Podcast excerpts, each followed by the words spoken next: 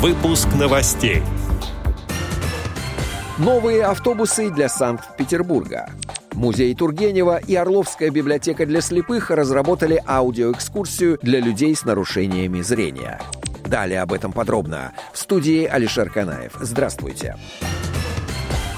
6 октября незрячие и слабовидящие читатели Орловской библиотеки для слепых имени Абашкина посетили Орловский литературный музей имени Ивана Сергеевича Тургенева. Мероприятие приурочено к выходу аудиоэкскурсии «Тургенев. Жизнь для искусства», сообщает портал «Инфо Орел». Это совместный проект работников областной специальной библиотеки для слепых и музея Тургенева. Музей Ивана Сергеевича Тургенева один из старейших в стране. В 2018 2015 году, отпраздновавший свое столетие, музей встречает новый век в новой экспозиции.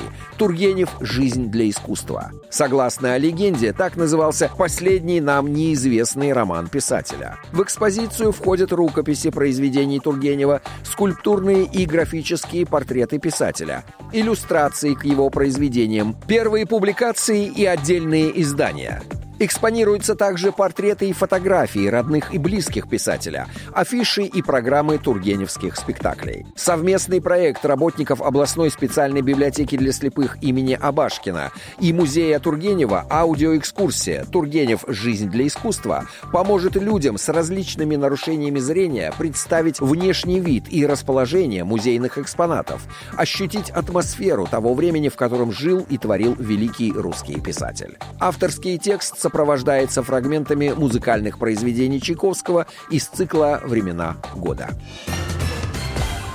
Как сообщает сайт «Город плюс ТВ», в Санкт-Петербург в компанию «Питер Авто» доставили 50 новых экологичных автобусов «Волга-Бас». Их закупили в рамках новой модели транспортного обслуживания города, сообщили в мэрии.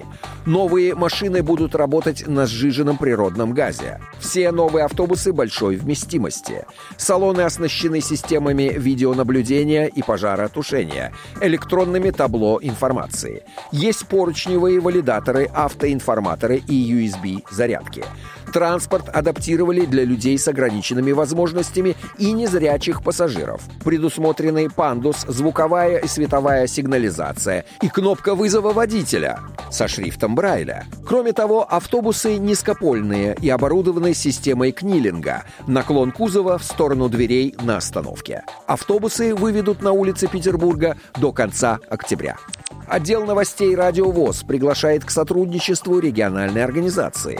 Наш адрес новости собака радиовоз.ру. В студии был Алишер Канаев. До встречи на «Радио ВОЗ».